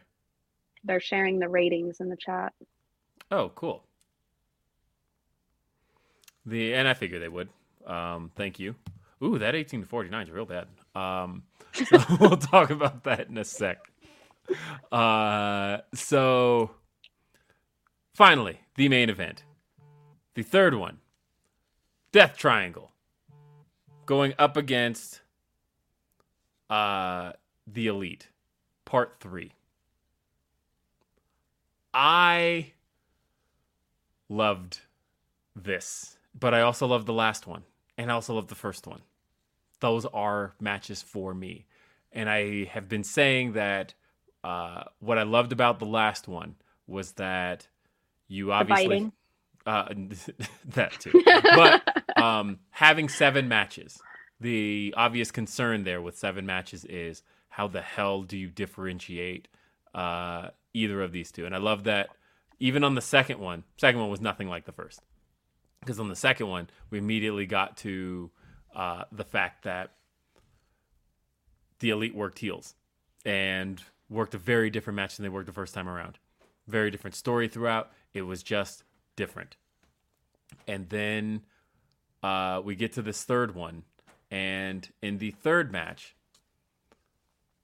they jump started it on the ramp. It was just very different.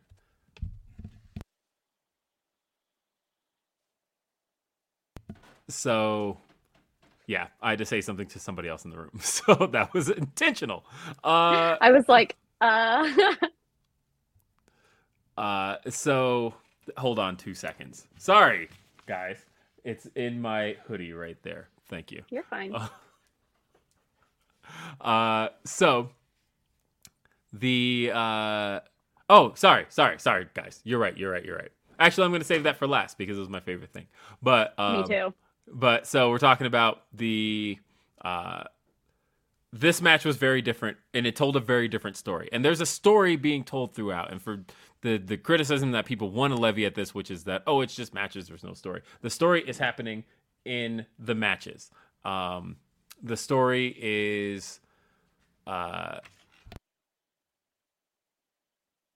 the story is that the uh, the start we start with the story of the hammer. Of course, that Pac has been wanting to use his hammer throughout. Um, that's how he uh, defeated Orange Cassidy. That's something that's worked for him. So, uh, sorry, my in case anybody's wondering what's going on, I'm sorry. My wife is on the hunt for the keys and uh, to leave right now and doesn't know where they are. And it just occurred to me that they're in the car. So, so I literally just had to yell up to her that they're in the car. Oh, well. But, uh, so either way, the story throughout, of course, that Pac has been using his hammer. It's been successful for him. Um, he's been trying to get Rey Fenix to use it. Rey Fenix wouldn't. But at All Out, Ray or at Full Gear, at Full Gear, Rey Fenix had the he had no choice. He was in an op- uh, in a space where he's about to get hit with a one winged angel, and he had the hammer. In a moment of desperation, he used it, but he wasn't proud of it, and he apologized to Kenny for it. Um, but now, all of a sudden, man in the middle, because we know Pac's the heel, we know Rey Fenix is the babyface. Penta sees this as a, a, license, right? Because Penta's suddenly like, well, if we're using hammers, I'm gonna bring my own hammer to the ring. And Rey Fenix is still like, no, that's not how we win. And uh, and he's still trying to keep Pac from uh, from executing this way. Rey Fenix still feels like we can win the right way. And meanwhile, you have the elite who came in cocky that first match. They were playing to the fans. They had. I was int- shocked when they lost. They lost, shocked. right? But again, they they got outdone and things didn't work out. So they tried to play it Death Triangle's way the second time around, mm-hmm. and it didn't work out that way because Death Triangle was again one step ahead. This time around, uh, again, it almost seemed like Death Triangle had their number. And uh, again, the action in this match, the action is something that we can always talk about as a good thing because the action just continues to move and it's always exciting, Mm-hmm. it's always fun. But I like that again, it hasn't been the same. They've had so many creative ways of getting into the offense that we know Death Triangle to pull off, or the, that we know the Young Bucks to pull off all of it. I think but the Bucks are just some of the most exciting television you can have on. This was all great stuff. I thought it was telling a great story. And the finish with Pac going for the Black Arrow and Matt Jackson getting his knees up when Death Triangle was trying to hold back Kenny and Nick. That ended up being their downfall because of the fact that they were so distracted with them that when Matt rolls up uh, Pac for the victory, he does get the one, two, three. I thought that was a great finish. This was fun. I had so much fun with this. Uh, I mean, go argue with your mom if this isn't your type of pro wrestling because you're not going to convince me. This is my type of pro wrestling. Uh, I, it has story, it has action, it has drama. I have no complaints about any of this. This is fun. This was great. And it was very different. And now we get a week off. Now, my question is what do we do next time around? How do we tell this differently four more times? Yeah. I mean, because it's gonna go all seven. Yeah. Like, I mean, if it doesn't, I'll be shocked. I mean, that's that's a lot. That's a lot of matches to have to make them all different. Now, do I think that these six guys can do it? Absolutely. But it's hard to make it different enough that people are going to be interested every time because I- there are people who will complain. well, I thought I- about it. I'm good with watching it because I think that it's great. I thought about it and I thought about some of the ways they can differentiate them. And I thought about um, some of the things that the Young Bucks have done excitingly uh, that were very different. Like, I think about the Young Bucks versus Butcher and the Blade, where they brawled around Daily's place and it was that Falls Count Anywhere match. That was great stuff. You could revisit something like that. I saw people bring up cage match. Don't do a cage match just because we've seen the Bucks versus Lucha Bros in a cage match, and we've seen multiple cage matches this year. I don't need another cage match. Ladder, maybe, but even then, AEW's done two ladder matches already this year. Uh, I don't know, but there's definitely different ways you can go with the, or you can go about this, and you can do it. I agree. And I think that it's going to be really good. Um, so I actually missed um, them come out at full gear. I was out in the lobby talking to my friend Frankie, who you got to meet, um, because I never get to see him. Right. He's always in the office. So I was actually out there talking to him, and as they were like playing the the video package beforehand, we were like, "How funny would it be if they came out to carry on my wayward son?" And then it hit, and I was like, "I am so white right now. I am." No, I mean, I, like, I'll tell you, so I excited. so I turned to uh, Liam from Comic Book. Um, he was sitting right behind me, and I turned to him and I was like, "I think they're coming out to carry on my Wayward Son," and he was like, "Oh, I thought they dropped the the um, Wayward Son's trademark," and I said, "Yeah, I don't think that matters. I think they got the song." Uh, they're doing something special with this entrance. Like you could see them setting it up as not a normal entrance. Yeah. And I was like, I think they got the song. Uh, and like I saw somebody on Twitter today call the song "Old, White, and Lame," and it's all of those things. But it is also you have to look at the fact that It's also very well known. Wild Uh, Thing is also old, white, and lame. this is what I was gonna say.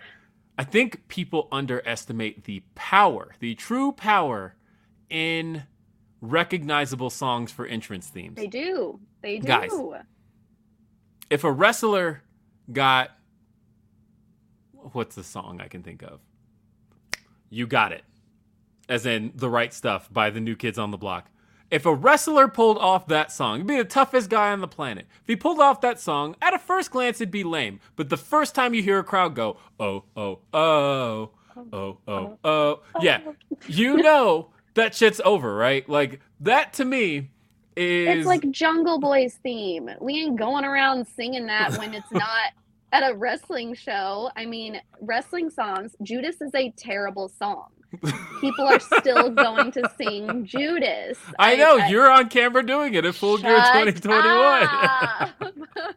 I can't even say that I was drunk because I don't drink. nope, you Um, were just right there, loud as can be. Judas in your in the- mind. When you're in the moment, it's it's just fun. Like I have not sang it since then, but they try to get me every time. I know they tried to get me. I, I was just watching for Forbidden Door the other day. You can see they zoomed Yeah. right into me, and I'm like, nope, you're not catching me singing Judas. I said this um, when NXT and WWE started changing a bunch of people's themes. When they gave, they took away the UE theme and gave Adam Cole and Kyle O'Reilly both not good, very generic songs. And I was trying to explain to people, everybody's, oh, licensing, blah, blah, blah, blah. I don't care. That's not the point of what I'm saying. What I'm saying is when you have 87 people with songs that all sound similar, you don't even know who's coming out Mhm. you don't even know who it is. And it was kind of that way at Royal Rumble this year. People Yeah, oh would, yeah, Royal like Rumble music was- would hit, and if people are like, "Who?" Like, Royal Rumble was uh, the biggest example to me that wrestling themes today, specifically out of WWE, are not recognizable. Yeah. And and Mikey Uh, Rukus is great, yes, and Mikey does great themes, and but some songs like that, the majority of people in that arena are gonna know at least the chorus to carry to the song. You know, like not everything has to be a super popular song. I guarantee you, most of these people didn't know the words to "Wild Thing" Yeah. before it, Mox started coming out to it. I do want a wrestler, by the way, to use the right stuff uh, at some point, um, and just have a whole crowd singing it. Why not? uh, but yeah, I like. but they this. Have like- to come out and do the dance. They have to do the. So finally, got to talk about Jade Cargill. That attire, that was amazing.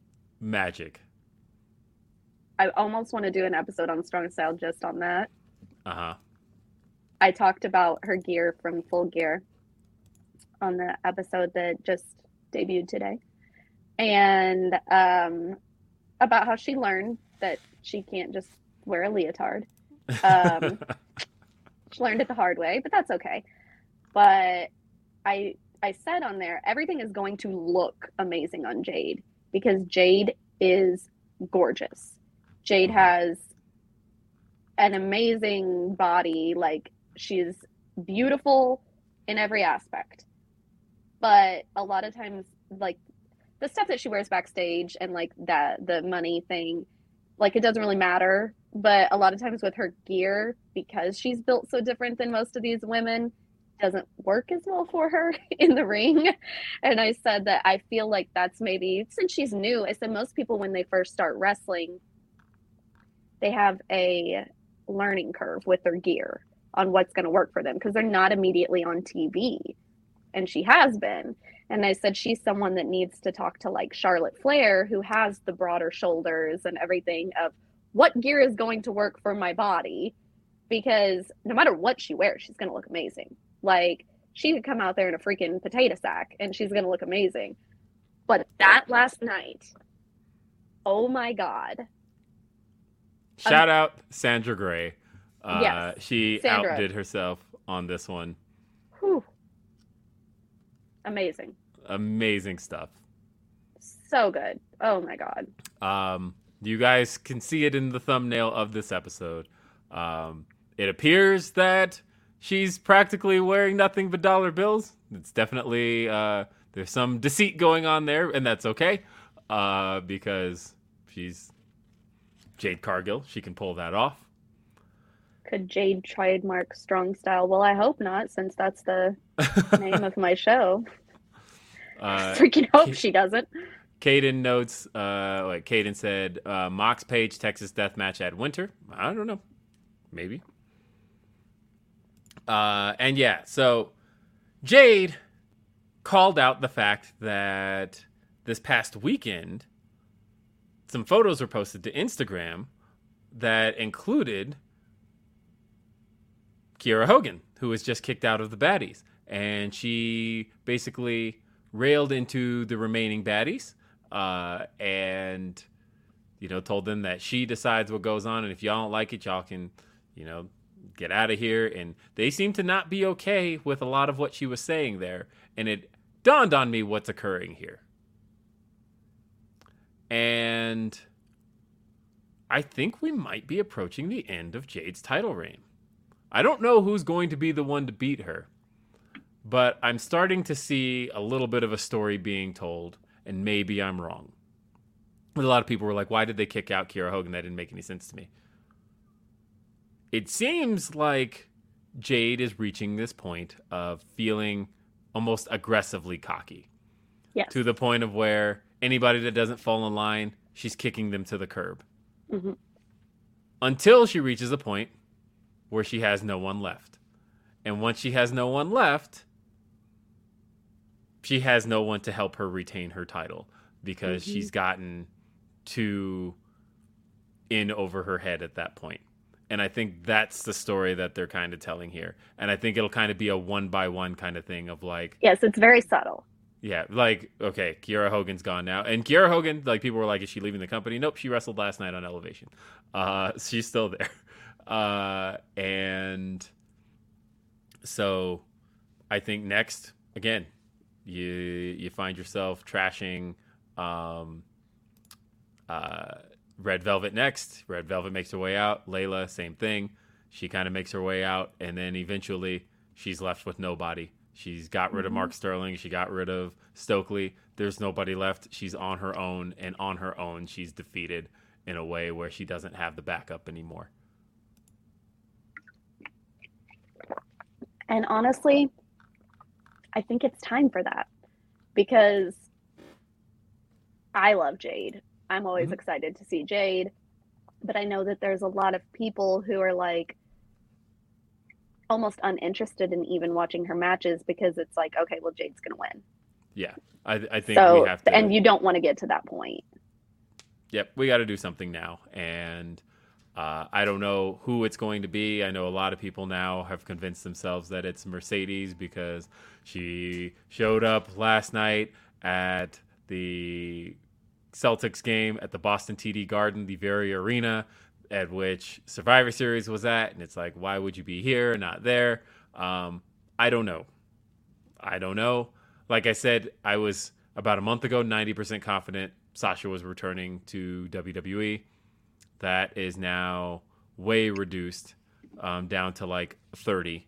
But my Sasha to AEW went from maybe a 5% to 6, maybe 7. but uh, I don't know what's happening as far as she's concerned. That would be very cool. Don't get me wrong. If she's the one that Bow Wow brings in, that'd be the coolest thing on earth. I don't know that it's that. Uh, but who the hell knows? Let's talk about the rating, shall we? Your favorite thing on earth. Not a term that Cher Delaware has muted on social media. Uh, so, the rating is in. Dynamite did 870,000, which is hella down. Um, it's one down since last week.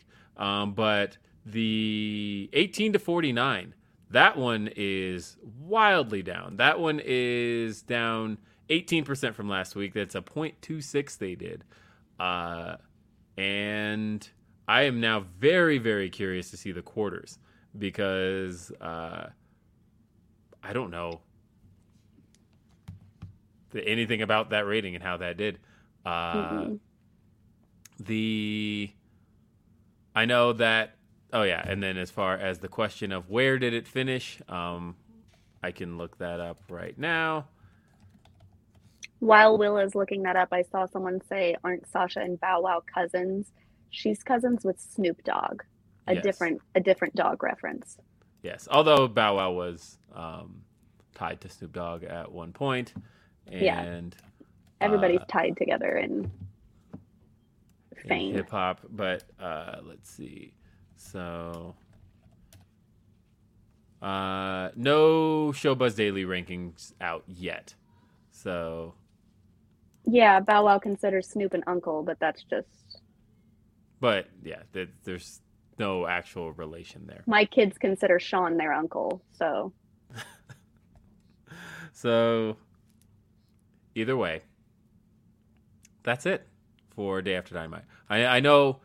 I'm pretty sure the the the anti elite people probably find some vindication in all of this because they're going to see this as a uh, proof that they are ratings death. Um, I don't. I mean, well, because that's the thing is the the trios main events haven't done well.